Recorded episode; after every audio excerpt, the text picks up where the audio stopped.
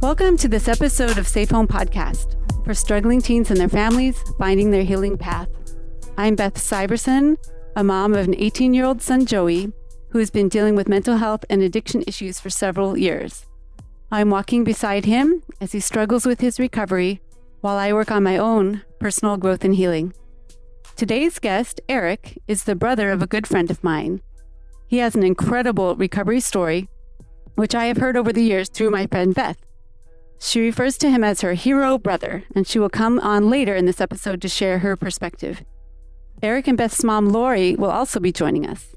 It'll be a real family affair because addiction is never about just one person, and it certainly affects everyone in the family system. So, Eric's addiction and recovery story is on the more extreme end of things. He was living on the streets using meth for three decades, and he's been to prison nine times. He's been through some of the worst things that humanity can endure, but he's come out the other side. He now has a beautiful wife, a teenage daughter, an awesome job, and is speaking out to help other families understand the effects of addiction and the hope that recovery is always possible. So, welcome to Safe Home, Eric. I'm so glad you're here. Thank you for having me. Yeah, yeah. So, first, can you tell me what it was like when you were a little kid before any substances came into your life? What was your growing up time like? Growing up as a kid, I had a great childhood. Great childhood, great grandparents, great parents. What happened, I I got into the punk rock scene in Mhm, the 80s mhm. in junior high school. And after that, it was like, okay, this is what I want. I don't want rules. I don't want anybody telling me what to do. I'm going to do what I want to do. And so drinking for most in high school, it's something they do and they go on to graduate high school and college and get jobs and have families and live a normal, productive life. For me, Mhm. it was the total opposite. Mhm, I went to the extreme with it. I was a blackout drunk in high school. mhm. I was the one at the party that was always passed out in the backyard Mm. after the party, and Mhm. someone would kick me awake and it's time to go, man. You got to get out of here. My childhood was great, though. I, I, I don't have any complaints. It was nothing in my childhood. I don't think led me to my addiction. Good. So, then the first thing you used was alcohol? Yeah, alcohol was the first thing I was introduced to, and then never really smoked a lot of pot. Didn't like the way it made me feel. I liked to go fast. Uh huh. And so I got introduced to speed. It wasn't called meth back then because it, meth hadn't, it wasn't on the scene yet. It was speed. Okay. And I got into that. And then once the meth hit, it, it grabbed a hold of me and it wouldn't let go. So, meth is a different chemical than speed. It's made different, Okay. And that really just more dangerous. hooked you in. It hooked me hard and fast. And I should have graduated high school in 1987. That didn't happen. And then two years later, I was living on the side of the 405 freeway in a tent.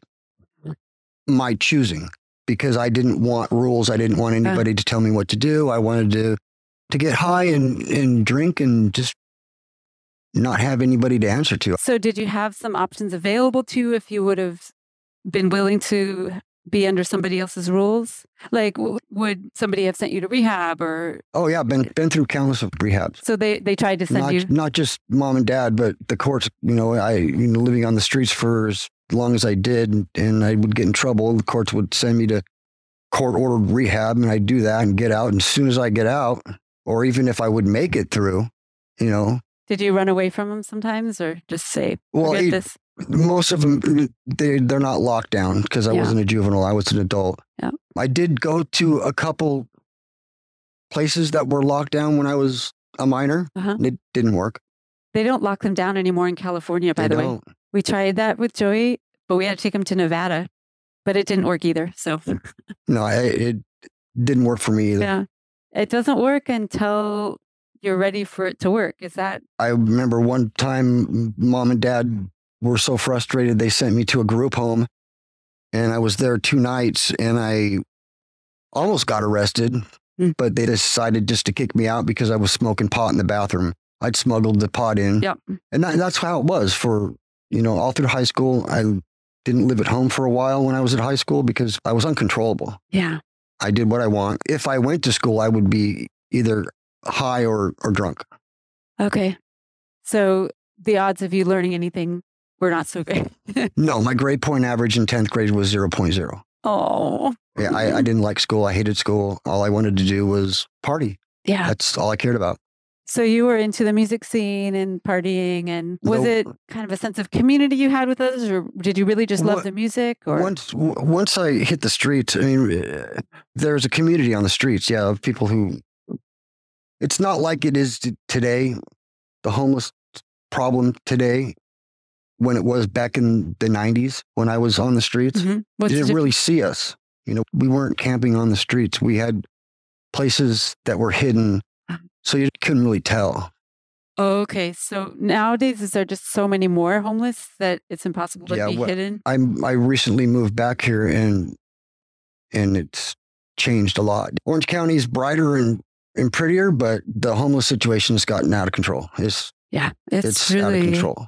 I just feel so bad when I pass by, you know, the underpasses and there's just tents and tents and tents and garbage and you know, just it's ah, just it's it wasn't breaking my for heart. me. For me, living on the streets, that wasn't what it was like. It, what it's when you drive by and see them on the streets today. Mhm. That's not how it was back Mm. when I was on the streets. We all had a little group or clique, and we all did whatever we had to do to to stay high. hmm And when meth hit, it it created a monster with me. I just, that's all I wanted to do. Wow. Now, what form is meth that you took? I did it all. All the different ways. How And- many ways are there? Once I found the needle, Okay. it I was that, uncontrollable that goes into your system very quickly, right? very fast. yeah. And so it was a total different high. And so I went from snorting it, smoking it to shooting up, hmm and it put me in a different category of Mhm. drug addict. And I got worse. Yeah. It got way worse, Mm-hmm. way worse. And then how did you pay for it? I mean, did you Um, have to steal stuff or Yeah, deal yeah, drugs? Or, I did whatever I could without having to sell my body Mhm. for it. I, I never went that far, Mhm. but I stole, I robbed, and that's that's how people support their addiction. A Sure. lot, a lot of them do. You know, it's just part of the life. yeah, it is. You get caught, you go to jail, you get back out and steal again or do this again. Or, it's a vicious circle. hmm Yeah. And I want to go back just a little bit to when you started using. How old were you when you started drinking and then Eighth grade. eighth grade? Okay. That's a common age for this all to start happening, I think. That's when Joey started It's when acting out. kids, and- kids are curious, yeah, you know. curious or trying to figure out who they are, which group do you fit in with, you right, know. exactly. And so you found these kids. and I didn't fit in with any group. I was I was kind of a nerd. You know, I was kind of a I don't say geeky, but kind of a nerdy kid. I just I didn't have very many friends, and the Mhm. friends I eventually made were the wrong friends. Yeah. Now, it's impossible to know now, but if you hadn't gone down this path, would you have been, you know, got through high school? Were you thinking of college? You know, what was what were your dreams before you started using substances? You know, that's a good question, and I, I don't know. If you don't remember. I don't really remember. I, I maybe it's just because I I spent so many years, you know, hooked on meth. Maybe you were just kind of floating along, just I really, I maybe I it's possible that I I didn't get the chance to develop yeah, those dreams. yeah, could be. Yeah. So uh, the first time you tried speed, it hooked you. Oh yeah. You're like, right oh yeah, this that's will what. And then this and will then do. and then when I found shooting up was a different high. How old were you then when you found that you could use the needle? I was probably in my late twenties, Okay. so it was quite a while after i had Mhm. been on the street and using meth Mhm. other ways, and then it just opened a whole other world, which was took me to some dark places, living on the streets. I bet. I bet. I suppose when you're using meth, you don't get that hungry. No, no, But you need to eat wither, something, You yeah. wither away. Yeah. You know, not everybody I, I associated with was on the streets. There are people that lived normal lives that either sold meth or did meth, and they weren't in the position I was in. And so I didn't have a, my own place to live, hmm but there was other people who I would stay with for a couple days here, and then I'd go off and do my thing, and, and then go to another place that I was welcome at. And hmm you know, eventually those places burned out. They're like, sorry, bud. And, Can't do it it, anymore. and it, it was constant, constant, constant. Just every day trying to figure out where am I going to sleep? Where am I going to eat? Where's my meth? And and it got to a point where I didn't care where I was going to sleep. Okay. I would sleep behind a shopping center Okay. if I didn't have a girlfriend at the time, or if I wasn't with someone at the time. I I, I didn't care. Okay. So that was if I needed to crash, Uh-huh. I would find a place to crash. Okay. Just anywhere. And that's how how far down I got. And this is in Southern California, so you didn't have to deal with snow or. It went from Orange County to San Bernardino County. Okay. So I, I jumped Okay. when I burned out Orange County Yeah. for myself. Mhm.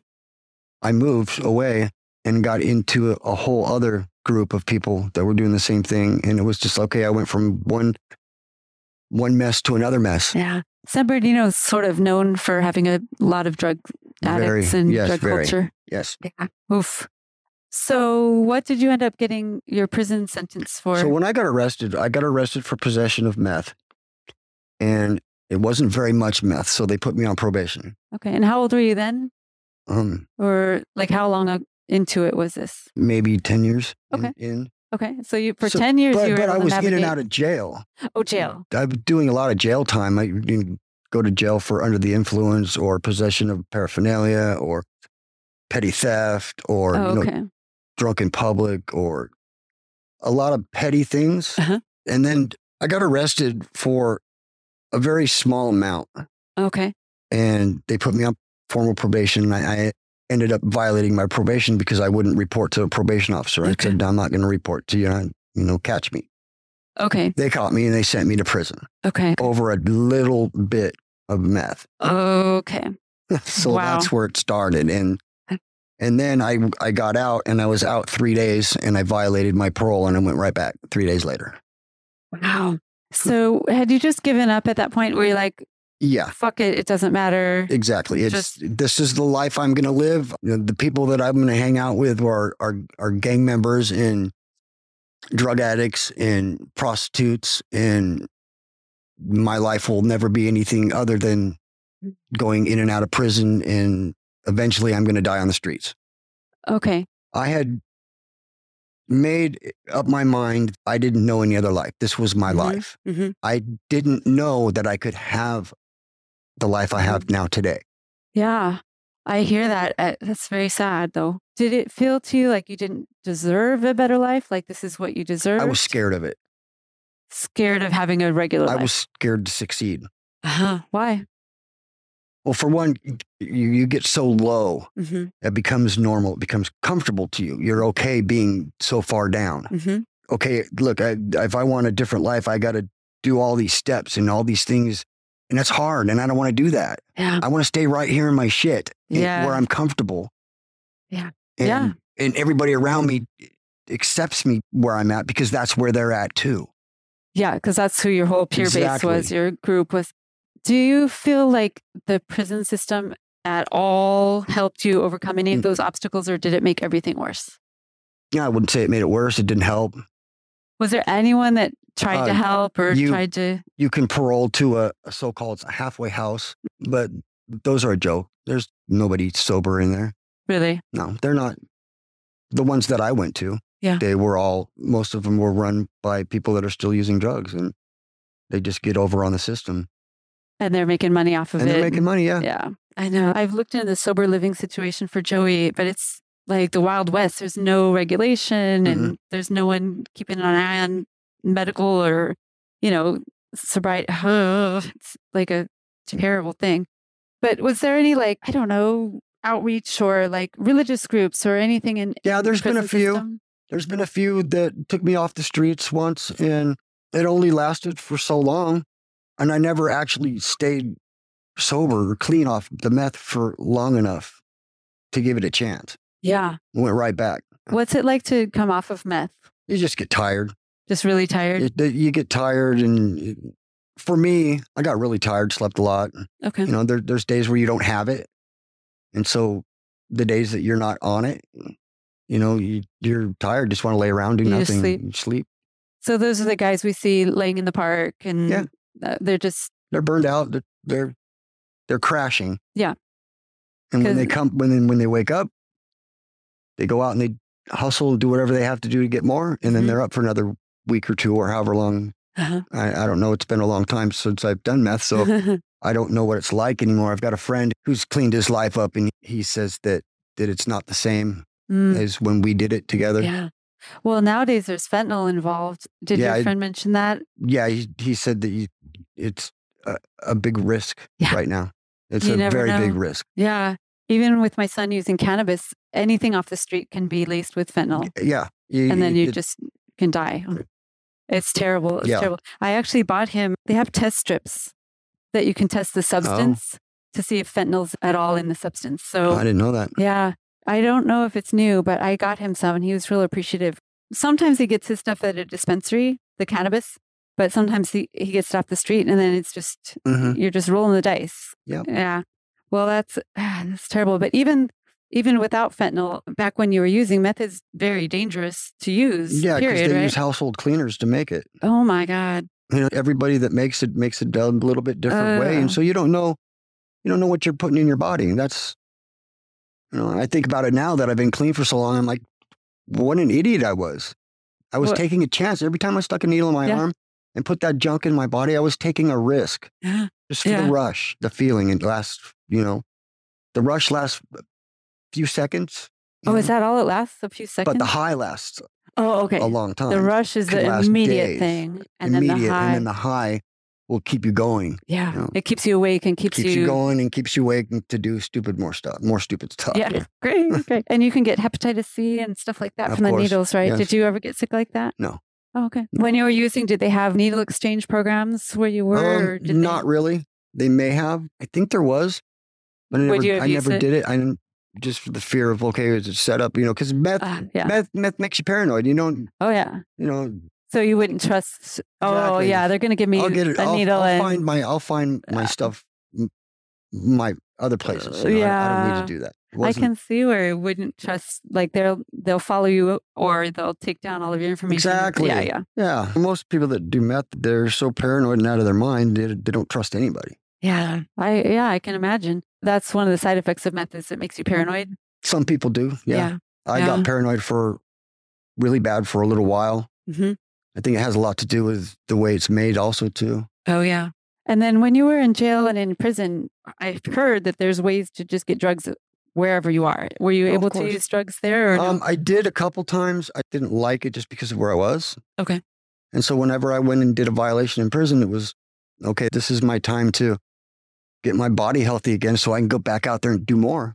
Oh, okay. That's so you how I looked thought it. it was like a little vacation for Yep. your body to kind of get You amped eat, up again. you eat, get Ah. healthy, and then you go back out and do it all over again. Wow. Sometimes it'll last two months, three months, Oh. maybe five months if you're lucky, and then you get busted for something stupid, or you're in, in somebody's house and the cops raid it, and you're on parole, so you're going to go back too, Did you regardless. just did you just go, okay, here, take me? Well, yeah, I mean, a lot of times. There's been a couple times I've ran, but I, I wasn't a very good criminal. I always got caught. I always got caught. I, Oh my gosh. I bet it would be a lot of work to just steer clear of the police and, you know, it was a cat and mouse game constantly. yeah. You know, and I, I have a lot of tattoos on me, and so wearing long sleeves in the summertime, you just get to a point where you don't care anymore. You know, you just- yeah. you, you have to go out, you go out. And Yeah. back then, the cops would, once you're known to them in their system, Uh-huh. Then then they pull you over and question you. Let me do an eye check on you. I think you're under the Oh. influence of meth, so I'm going to take you to jail. Like they were hunting you down. Like I've, yeah, that was, uh, you weren't doing anything wrong, really. You weren't bothering anyone. You were no, just, just, walk down the street. Cop stops you and says, Oh, what are you doing? Mhm. I know you. What, what are you doing? How you Yeah. doing? Get Mhm. you to slip up and say the wrong thing. And then they say, okay, well, I think you're under the influence because you could come down off meth and sleep for two days Mhm. and get up, but it's still in your system for a little while. And so sure. they take you to jail and they know you're not under the influence. Mm. They take you to jail and they test you. Comes back positive because it's in your system. You're not high, but you're Yeah. but it's in your system. So How long does meth stay in your system? Mm, it depends on how much you use it, I think. Oh, okay. I mean, if you're a daily, daily user, three, four days, I think maybe. Okay. okay. I know cannabis lasts for a month, so that's Yeah. really tough to show anyone that you're trying to be clean. So if you've been using meth as, as long as I did, chances are it was always in my system. sure. Yeah. I, yeah. and I never had a chance to, to clean up unless I went Yeah. So when you were incarcerated, you would just kind of treat it like a little retreat. Yep. Get your food, get your sleep. Yep. But you knew as soon as you got out that you were going to go back to the exactly street. because they they send you right back to where you're arrested at the same They drop you right back off. same right same spot. Oh man. Well, I want to get to the good part. Yes, yes. uh, it just sounds just hard and miserable and That's scary. exactly how it was. it was miserable. Yeah. So what ended up having you turn around? So my wife, who I'm with now, we were both using meth. I met her in my addiction. She got pregnant with our first daughter. And I'm not going to go into it too deeply because I don't want to get choked up right now, but she died at six months. And about a year later, she got pregnant again with the daughter we have now, Kylie. Mhm, mhm. And so we decided that we're going to move out of California because we don't want this to happen again and it's time to change. Mhm. And so we moved. We left California. We Mhm. just turned our backs on everything and we moved in with her mom, Mhm. which wasn't the greatest idea because she was a meth user also. Oh. But Betty got clean. She got Mhm. clean and she had Kylie in Washington. My starting point was 2007. Okay. It's not my clean date because I don't really do clean dates. I don't work a program. Mhm.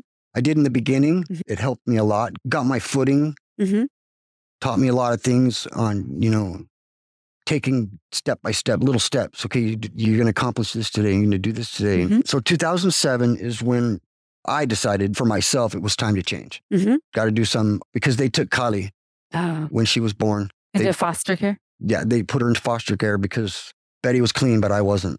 I was still using. They can take the child away if one of the parents is using? they wanted to prove that betty was clean and so they took her. We got her back two weeks later. We were doing good. We got into housing separate housing. Betty slipped up and got her taken Mm. again Mm. and we had to fight for a year and a half to get her back. I went to inpatient program and that time the inpatient program was something that i knew i needed to do and so i looked at it differently as Mhm. okay this is not just my life but it's Uh-huh. another life that's Mhm. involved here hmm and so I went to two months of inpatient treatment. I did six weeks of outpatient intensive and then another six weeks of outpatient. I got into a real sober living house. Uh, Okay. It's called an Oxford House. It's in Washington. I know about Oxford House. Mhm. My cousin was actually my wife's house manager Okay. at, at, at Y Housing. Okay. And it was a miracle that we hooked up and, and my cousin got me in, into the Oxford house Mhm. and got my foot in the door in recovery. And I had nothing. I had nothing, but it was better. I had about a year and a half under my belt Mhm. because uh, we finally got Kylie back. Okay. And I knew I, I wanted to do better. I didn't want to Mhm. go back. I didn't want to leave Betty and Mhm. Kylie on their own. I didn't want them to do it on their own. So I Mhm. had to step in and do it with them. hmm And so it became a team. Betty and I became a team and we helped each other. Now, there's been a couple slips in the beginning in Washington. We were out there before we moved to Iowa. We got comfortable in our sobriety. We thought, okay, Mm, everybody thinks we're clean. mm, We got our own apartment. We're doing great. The program that we were in that helped us, our low income, mhm. mandatory random drug testing. Okay. But we thought, well, nobody's going to know. Mm. And so we started getting high again for a little bit, for like a week or two, Mhm. and we got busted Ah, and kicked out of the apartments. Mm. CPS got involved again. They came to the door and they said, We're going to take Kylie. mhm, mhm, You need to either release us to her now. mhm, Luckily, she was at daycare, or you can surrender her by mhm. the end of the day. Oh my gosh. And I said, Fuck you. You're not taking my daughter. Mhm, It was a slip, you know. it- Mhm. mhm. okay, I'm going to get back on track, but they Yeah. didn't care about that Yeah. because of my history, because my history is pretty bad. So I sold my truck, I sold what I could, and Kylie and I packed two suitcases and we took the Greyhound bus to Betty's Mhm. family, her dad in Iowa. So you're kind of on the lam. You you On the like run, left they- that day. They had a pickup order for her and a warrant out for my arrest. wow. Betty Well- stayed behind to pack up the apartment Mhm. and cash in her her check for college, so Mhm, we had mhm, money to live mhm. on out there. Mhm. And Kylie and I were there three weeks until they found out where we were. Did And they come get you? No, the judge in Iowa denied the warrant. He said, Oh, okay. We did a walkthrough of the house. We did a walkthrough Oh, where they're at. They're in good hands. He's clean. Okay. He's not using drugs. Oh, that's good. He's doing what he's supposed to do. So we- we're not going to allow you to come get them. Oh, that's good. And they tried twice, and the judge denied it twice. Oh, good. Well, that and sounds so I think that was God working, stepping in. Yeah. Because if she would have been taken again, it would have been over for me. I would go right back to where I was. Yeah.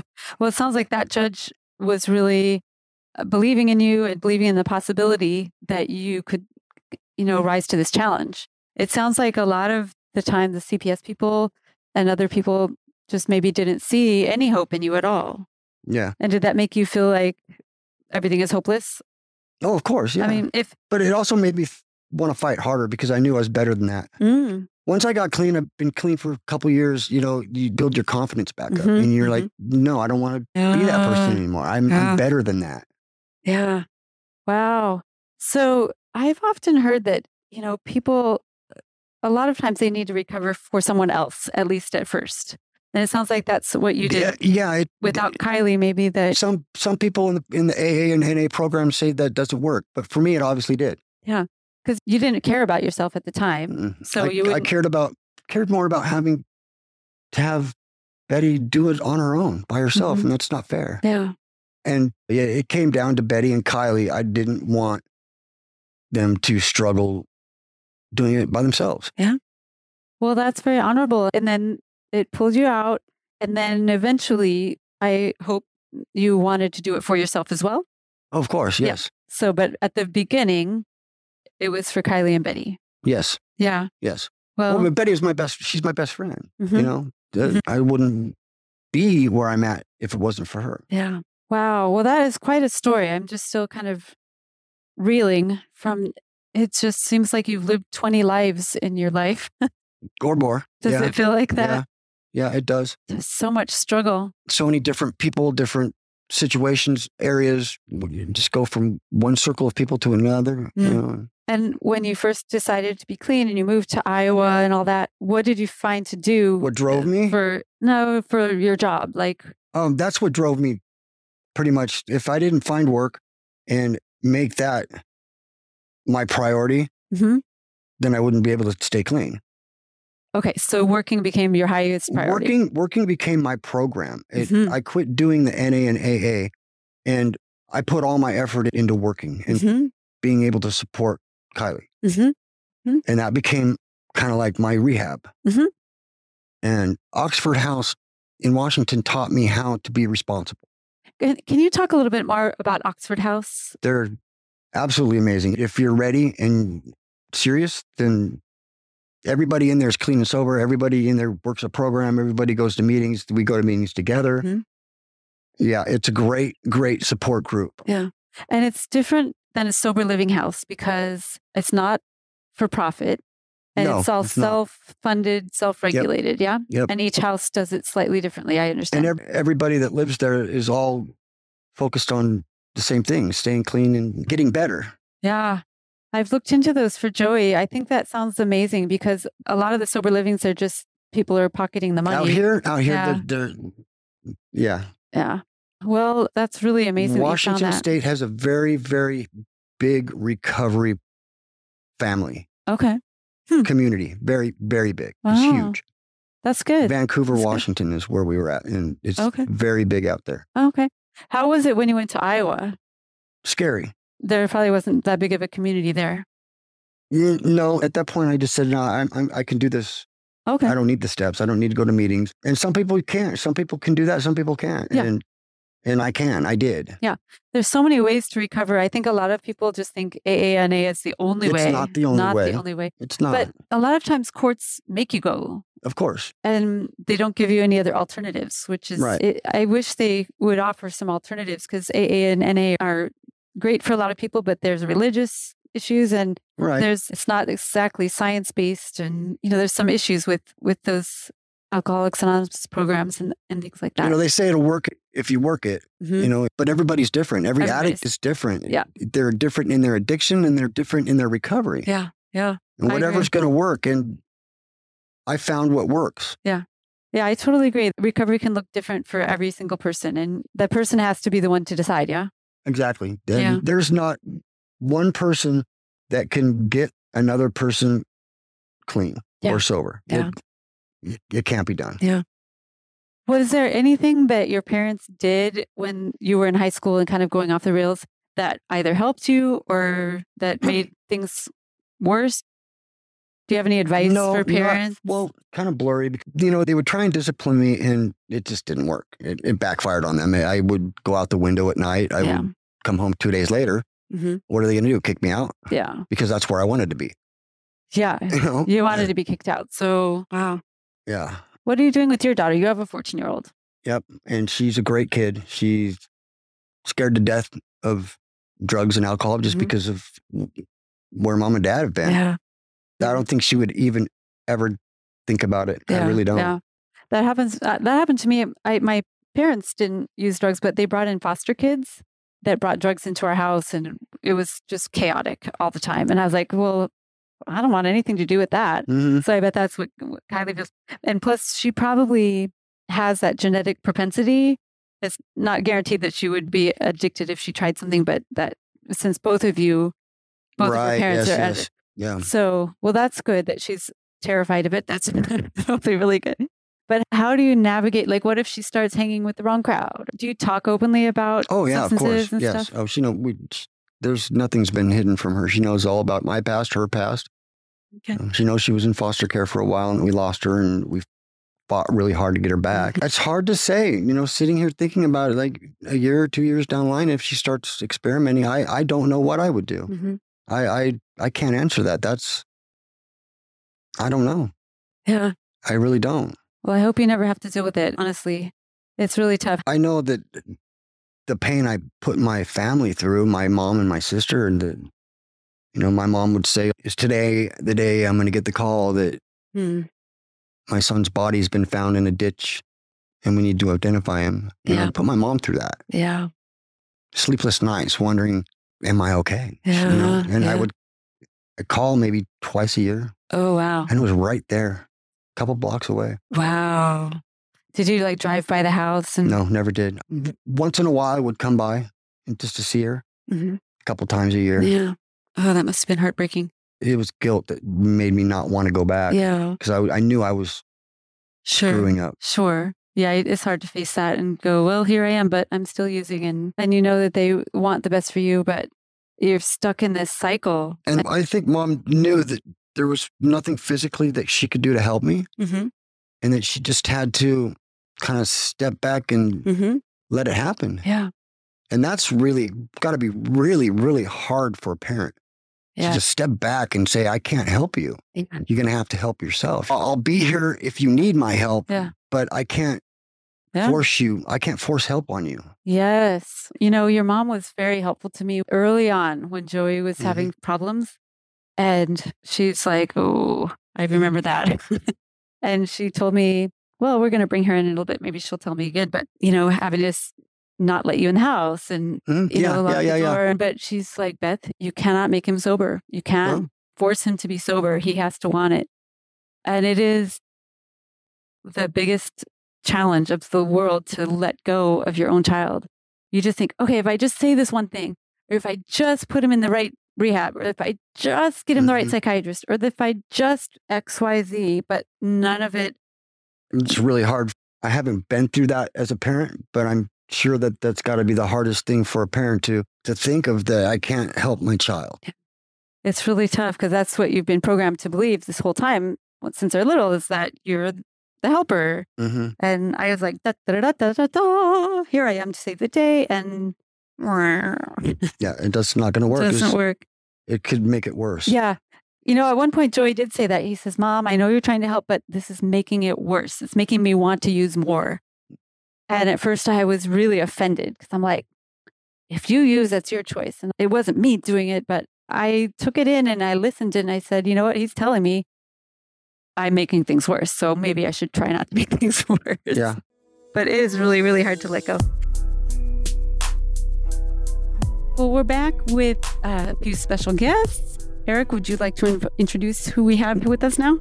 To my left is my sister Beth, and her left is my mom, Lori. And I work with Beth. I've worked with Beth for years and years and years in music and just a dear, dear friend. And this is my first time meeting Eric, by the way. So it's been kind of wonderful. I've heard his story, especially when I told Beth about Joey. She shared about Eric. And so it's just a wonderful coming full circle and having you all together and me meeting Eric. Well, I wanted to bring you guys in because we were talking about what advice Eric would have for parents and what it must have been like for you all. But we thought, well, why don't you just tell us what it was like? Why don't we start with Beth? What was it like? How old were you apart? I'm 11 years older than Eric is. Oh, Mhm. oh. So you were old enough to watch the whole thing from an adult's point of view. Mhm. Oh boy. And how was that for you? Well, scary. It was Mhm. really super scary and it was really sad. And I'm the fixer. So I would always try and be optimistic and fix things. Yep. And when I realized that I couldn't fix it, I would escape into my work. And I know you understand Yep, what that's like. same. And, you know, also there was a feeling of guilt that I couldn't help Mhm. and couldn't be there more for him because drugs and alcohol were never my game. Mhm. So I didn't get, I didn't know what to do. Mhm. So is, there's a helplessness there. Super you know, helpless. and because I was so much older than he, he was like my baby too. yeah, yeah. You probably You know, I raise him babysat him and took him everywhere and stuff. Mhm. So, Mm. you know, I'm so happy where he is now, but it was very difficult at the time. Mhm. Very, and Mhm. it affects the whole family. Yes, yes, it does, and it, it everybody affects everyone, right? The addict affects the people who aren't addicted, and everyone else affects the addict, and we're all just trying our best, and you know, but it's there's very little anyone can do Mm-mm. at a certain point. Well, that must have been really hard. And Lori, I was telling Eric that you helped me so much when Joey was first having problems, and you told me, Beth, there's nothing you can do. You need to, you know, just protect yourself and have strong boundaries. And that helped me a lot when he was just starting off with substances. And we've learned and grown and we've figured out that, yeah, we can't fix him either. So, what was it like for you? Like, can you remember when you first started using drugs, using the punk scene? And what was that like for you? Did you realize what could happen? Well, of course, I was scared Mm-hmm. and I was disappointed because he had so many gifts and talents. He's a great artist and he Mm. was a great musician. He was a good drummer and he's smart as a whip. Mm. But he was always a follower with the kids in the neighborhood Mm-hmm. and he loved the boys in the neighborhood. And a couple of them were just great, and a couple of them weren't. Mm-hmm. And I didn't know for a long time what was going on. Mm-hmm. And when I finally realized what was happening, I suppose we went through what other parents did as far as the normal routines go. We tried this and we tried that. And in fact, we were even on the road to, I think it was Arizona. Uh, there was a, like an academy. I suppose it was like a military academy. My husband said it, his dad set it up Mhm. and I was not really involved in it. But halfway there, he sweet talked his dad out of going. Mm. And one of the things that the director of this place said was if he runs away from here, he can never come back and we won't get him home. Mm. And Selmer turned around and we took him home. And of course, he was pleading and crying and saying, you know, it won't happen again. Mhm. Mhm. uh, which is a perfectly normal Yeah. reaction and perfectly normal behavior for where he was at at the Mhm. time. Were you mad at your husband for bringing him back, or were you glad that it didn't work out? I was just frustrated Yeah. because even though I felt it was not right, Mhm. he was in his heart, he was doing it for the right reasons, he thought. Your husband? Yes. Yes. And he was one of these people that if you had a problem, you just shaped up. And so that doesn't work with people who are on drugs Oh. or on alcohol. Was he kind of like pull yourself up by the bootstraps kind of? Yeah. I was overly sensitive. Okay. Just, just you're you're just too sensitive. Okay. Got it. Come on, take Just- a deep breath and do what Just you need to figure do. it out. Yeah. He did that with all of us. Uh-huh. Well, he was a very accomplished person who could do anything he really wanted to do. Mhm. And I guess he just thought we all could do that too. Yeah. But it didn't work that way. And he, did he ever really understand addiction or was it like mystical? Did your husband understand addiction eventually? oh, or yes. Yes. He under, yeah, he did. That he, didn't have control? you he didn't handle it well. Okay. His idea of handling a problem that he couldn't solve was like to pretend it wasn't happening. Okay. La la la. mm-hmm. Yes, yes. I know that. That's a good one. That's a good one. Do you remember that trip to the No, I don't. treatment center? I don't remember that. You don't even remember it. Hmm.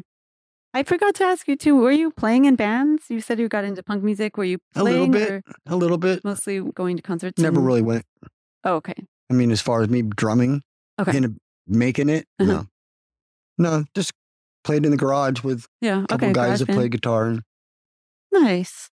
I wonder how what percentage of bands get into drugs anyway. I was thinking, well, maybe you could have gotten into that, but then it probably would have led to the Yeah. same thing. Yeah, especially in punk music, that's kind of part- Mhm. part of that whole culture, right? yeah, Yeah. What else did you do to try to get him out of addiction? Well, he was in and out, I think, of every halfway house in the area, Mhm. probably a 30 mile area Yeah. that we knew about. I remember going to family therapy. Yeah. Yeah. Those You are know, fun, huh? Oh yeah, that's a that's a He's- really he- fun thing. Oh, God. I can't remember exactly how long he was in house. He was in a very excellent facility. And the counseling there was very good. hmm And it was very expensive. hmm And the one that he dealt with most of the time was probably one of the best counselor. He had been addicted hmm and you couldn't pull any wool over his Mhm. eyes. Mhm. And he didn't let the kids get by with anything. And that was good. And he was really good for about six months after that. Mhm. Do you remember being there, Eric? at the big hospital. Yeah. hmm Yeah. Yeah. And I think it was about six months, maybe. No, it wasn't that long. It wasn't that long. Well, Were you able to fool your mom for a while? Like, especially when you were younger? At were you first, able to hide it? At first, but she's a nurse. Yeah. I was you going know, to say, she's a. I mean, Lori worked at the psych hospital, but right? I it, Mhm. it got to a point where I didn't hide it. It was too hard to hide. Yeah. You know, come home stinking drunk, fall down drunk. you- Mhm. You, can't really hide that. yeah. he used to, he'd head for the bathtub and he would get in the bathtub and fall asleep, but he'd lock the door. And that always Oh, scared me because then I But figured I never out. did drugs in the house. okay. I never, I No. never, I never, not once did I ever bring drugs home. Oh, that's good. And I never did drugs in the house. No. Okay. But you were afraid he would drown or something like that. Well, I, I, I didn't know what would happen, you yeah. know, Yeah. but I figured out how to get in there. Okay. And after a while, you told me that you wouldn't let him back in the house. But that probably took a long time to. Oh. Yeah. Well, after we had tried in and out Mhm. to this center and that center and this center, mhm. I got smart and realize, come on, wake up. There's nothing you can do except pray. Mhm. That's what I did. Mhm. But it had to be tough love because there was nothing I could do. And I knew that until he was ready to do something permanently, it was going to be the roller coaster ride and, Mhm. you know, the whole family. Mhm. You get the hopes up, and there's five weeks. It's wonderful. And then we're back down. Or you again. think it's wonderful. Yeah. And, you know, but it got to the point that that was really hard. I was happy when he w- I wasn't happy. I was relieved when he was in jail because I knew where he was, Mhm. not Yeah. realizing eh, eh, what he told me many years later that his easiest source was in jail most of the time, you know. That's so horrible. Yeah, and but I knew that he had three hots and a cot, you know, and a shower, and uh, he was alive. Yeah. Yeah. At least And I knew where he was. Yeah. because he lived a long time under the freeway, which is an area very close to our house. I had gone there several times hmm and found him there and brought Mm. him food. Mm.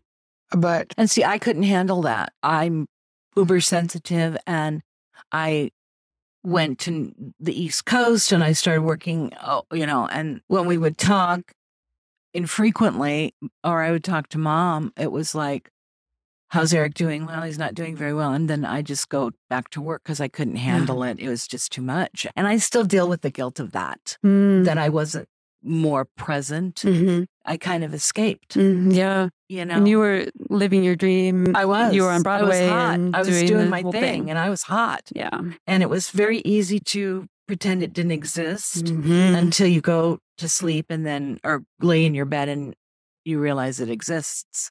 That your baby brother's living under a freeway. Yeah. Yeah. And you know, there's still things I know that we don't know. And that's his story to tell. That's not my story Yeah. to tell. But I just remember, you know, always missing him so much and being so envious of other Mhm. people that had a closer relationship. So right now I probably drive you crazy because I'm a little over. You're catching know, up for But time. he's my hero. What can I say? He is my hero and I'm trying to catch up for lost time. What you was it like when, you know, the couple times a year or whatever that you would talk to Beth? Was that I never talked to Beth. like it was never? just mom.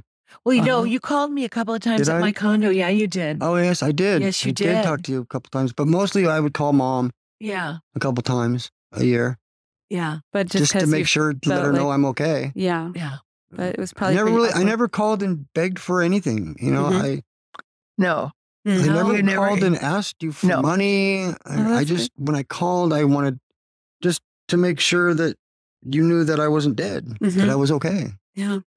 Yeah. I wasn't when- okay, but I wasn't. You were That dead. I wasn't still dead. alive. Were there times, Lori, that you thought he was gone when you wouldn't hear from him for a long time? Oh, yes. Mhm. Yeah. But when things were semi good, a couple of times he called and we got together. When you got married, we, The first married, yeah, not not married not Betty. now. No, no, Uh, Betty, no. This was early on. Mhm. This, a mistake. yeah. And a learning experience. Yeah, we all have those. Yeah. yeah. And so I saw him then, of course. And then when he was with Betty and the baby, I met you, You for met lunch Allie? down in met Costa Allie, yeah? Mesa. Mhm. Mhm. Yeah. Allie, who died? Our first daughter. Yeah. Mhm. And Lexi died We weren't in a good of place. SIDS. Ah, We we were still in a bad place. Yeah. Betty and I on the streets. You know, Yeah. Yeah. It was not good. Oh, that must have The just calls, your heart. the, the calls at, Ah. at night. Not from Eric, but any phone call in the evening was a trigger and oh, terrifying. Yeah. Because there were times at night when we had to get together behind a dumpster someplace and I had to bring you home. Mm. Do you remember that? I um Yep. not not to bring up because I'm so proud. I keep saying, you know, I have to justify, but there were times when mom and I would talk about what we would do when we got that phone call Mhm. Mhm. and how we would proceed with that. Mm. That he would be gone. And that's a hard thing to talk about. Yeah. Like, yeah. what do we do for a funeral or whatever, you know? And then Mhm. it was always in the back of your head, Yeah. you know? And I'm just so grateful now that that's not in my head anymore. Yeah. Yeah. Eric, you've just made such a, a beautiful transformation of your life. You know, and moving out to it's a California, which miracle. is Really, yeah. It is a miracle. I Yeah. spent 12 years in Iowa, which was the best move that we had ever done. Like I said, I was clean in started in 2007, but had a couple bumps in the road Mhm. from then. It's been consistent since Iowa, so it's probably 12 years now. I think Wow. that I've been consistently off the meth. In that time, in that 12 years, I went and I got a little job.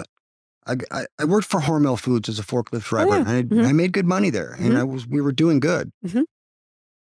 I got fired, and so I was like, "Oh, now what do we do? What do we Mm. do?"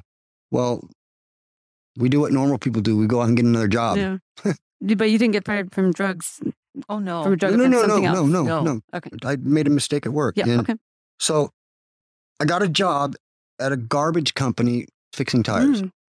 Six months later, I told my boss, I'm going to drive these trucks. Mhm. He goes, Well, then go out and get, it, get your license. That's Oh. what I did. I went out and got my commercial driver's Mhm. license. And his his boss was shocked because he didn't when think I was going to do it. when Eric says he'll do something, he Mhm. does it. right now. Ah. And how long did it take you to do that? Two weeks. Two Yeah. weeks. And he my walked in and said, The Okay, first- I did this. The first time I ever drove a commercial vehicle on the road is when I took my driver's test in a garbage truck Oh my gosh. and I passed. Oh my gosh. and so now that's what I do. I drive a garbage truck.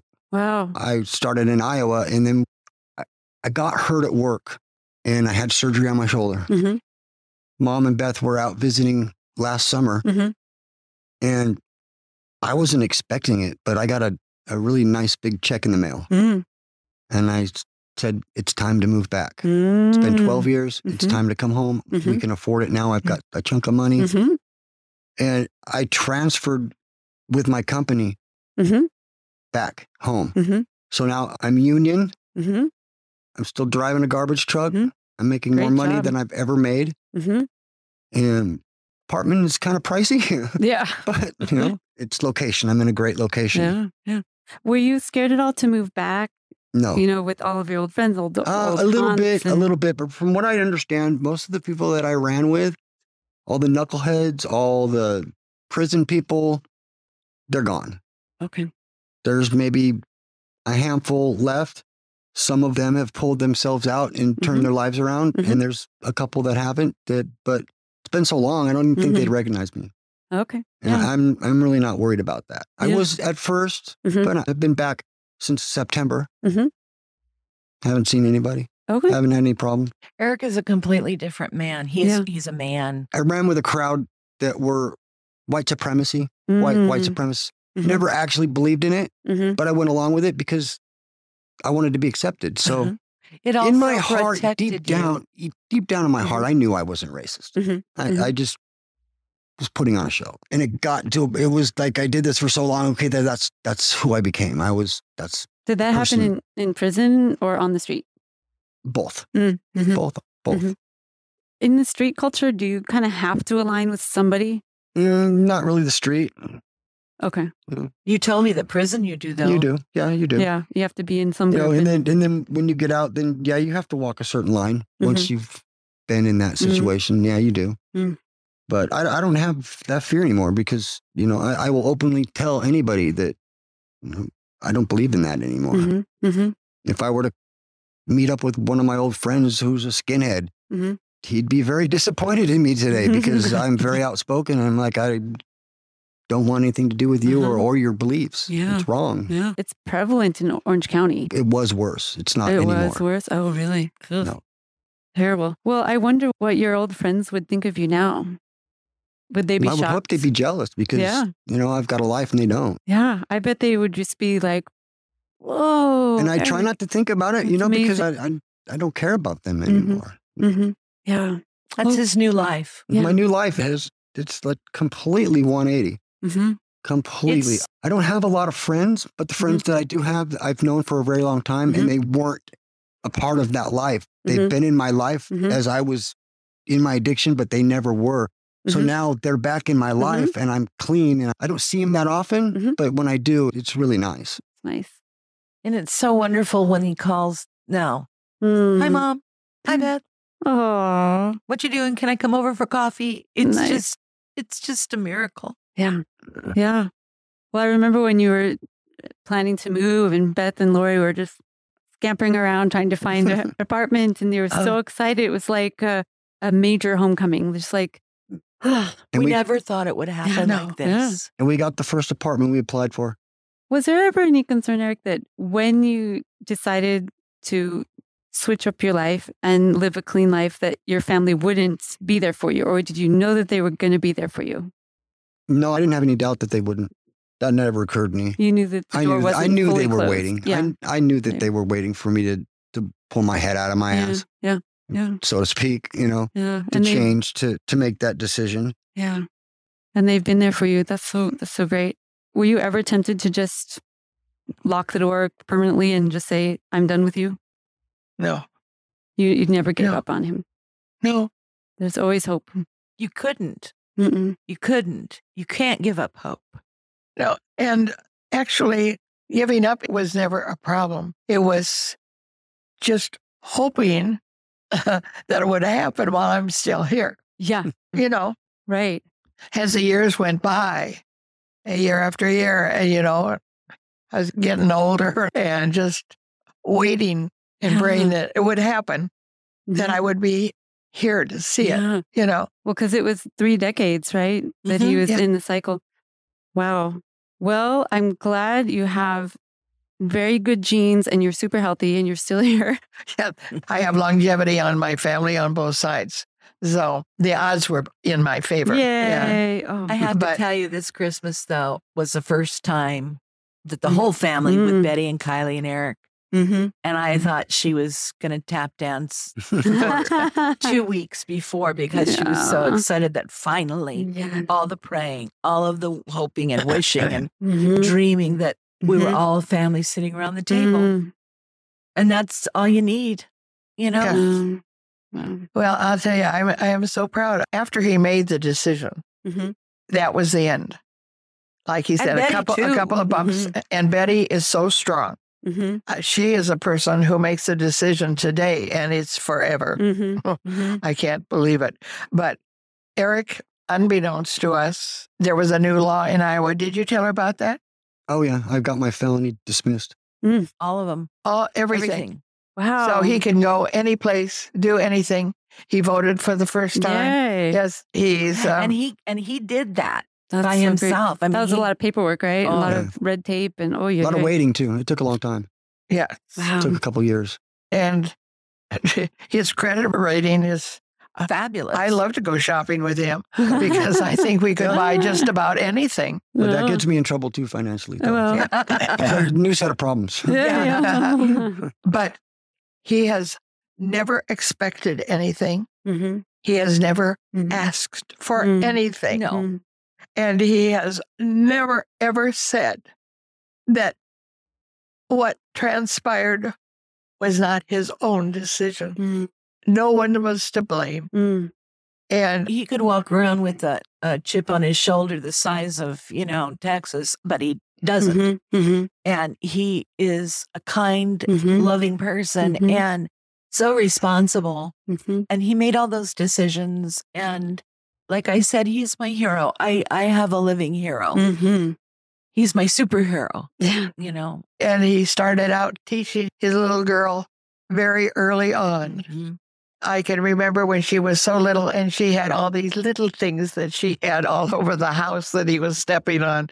And he mm. made the rule that every year they had to go through all of the toys and the clothes and they made these nice big sacks and took them to the other children who didn't have it. Oh, nice. And Yeah. when anybody needed anything, Betty and Eric mm.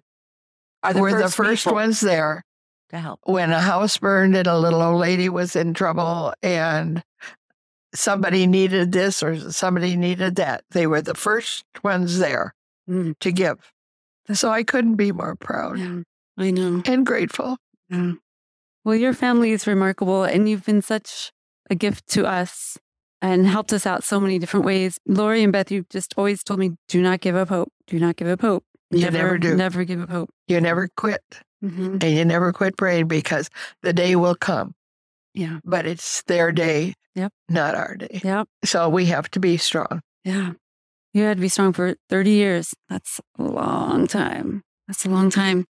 Did you feel their support even in your lowest times? Did you say, but at least were- I know I, I've- have a family that loves me? I knew they were always there. Yeah.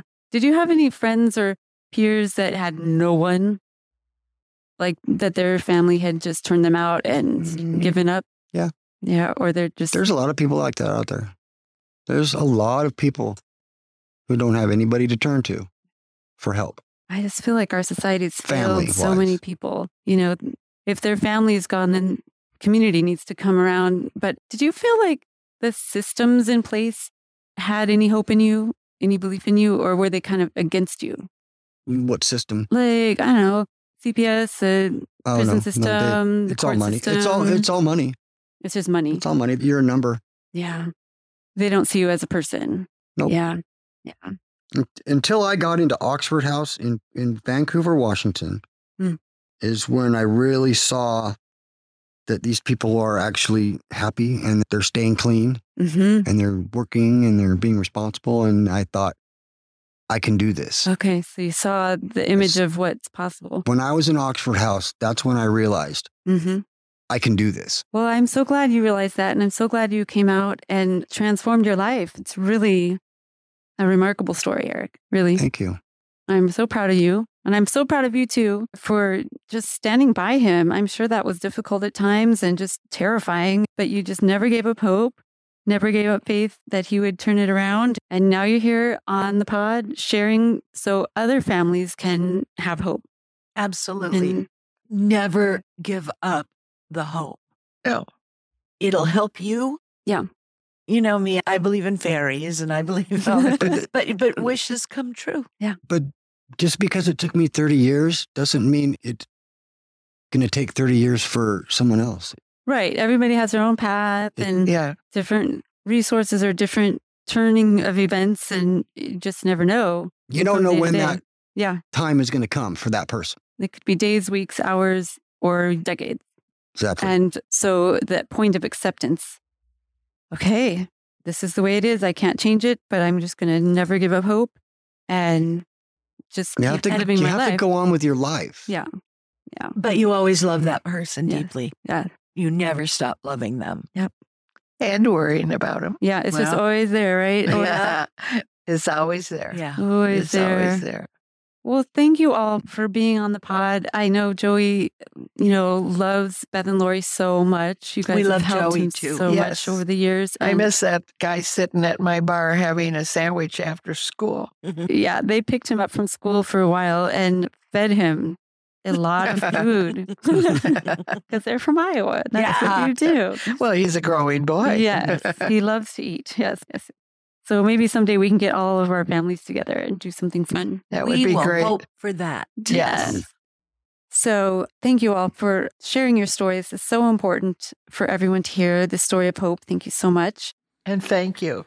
And make sure and share this episode with anyone else you know who might have someone struggling with addiction or incarceration or something that seems like it could be hopeless. Give them this episode and so they can have some hope for themselves and for their family. And go ahead and find Safe Home Podcast on social media. We also post our episodes on YouTube, on all the podcast apps. And we have a Patreon account if you'd like to support the show so we can maintain our commercial free status. And just find us at patreon.com slash safe home. You can get some extra goodies if you sign up on Patreon as well. Thank you, Eric and Beth and Lori, for being here. And thank you all for listening. And we all want you to Stay safe. Stay safe.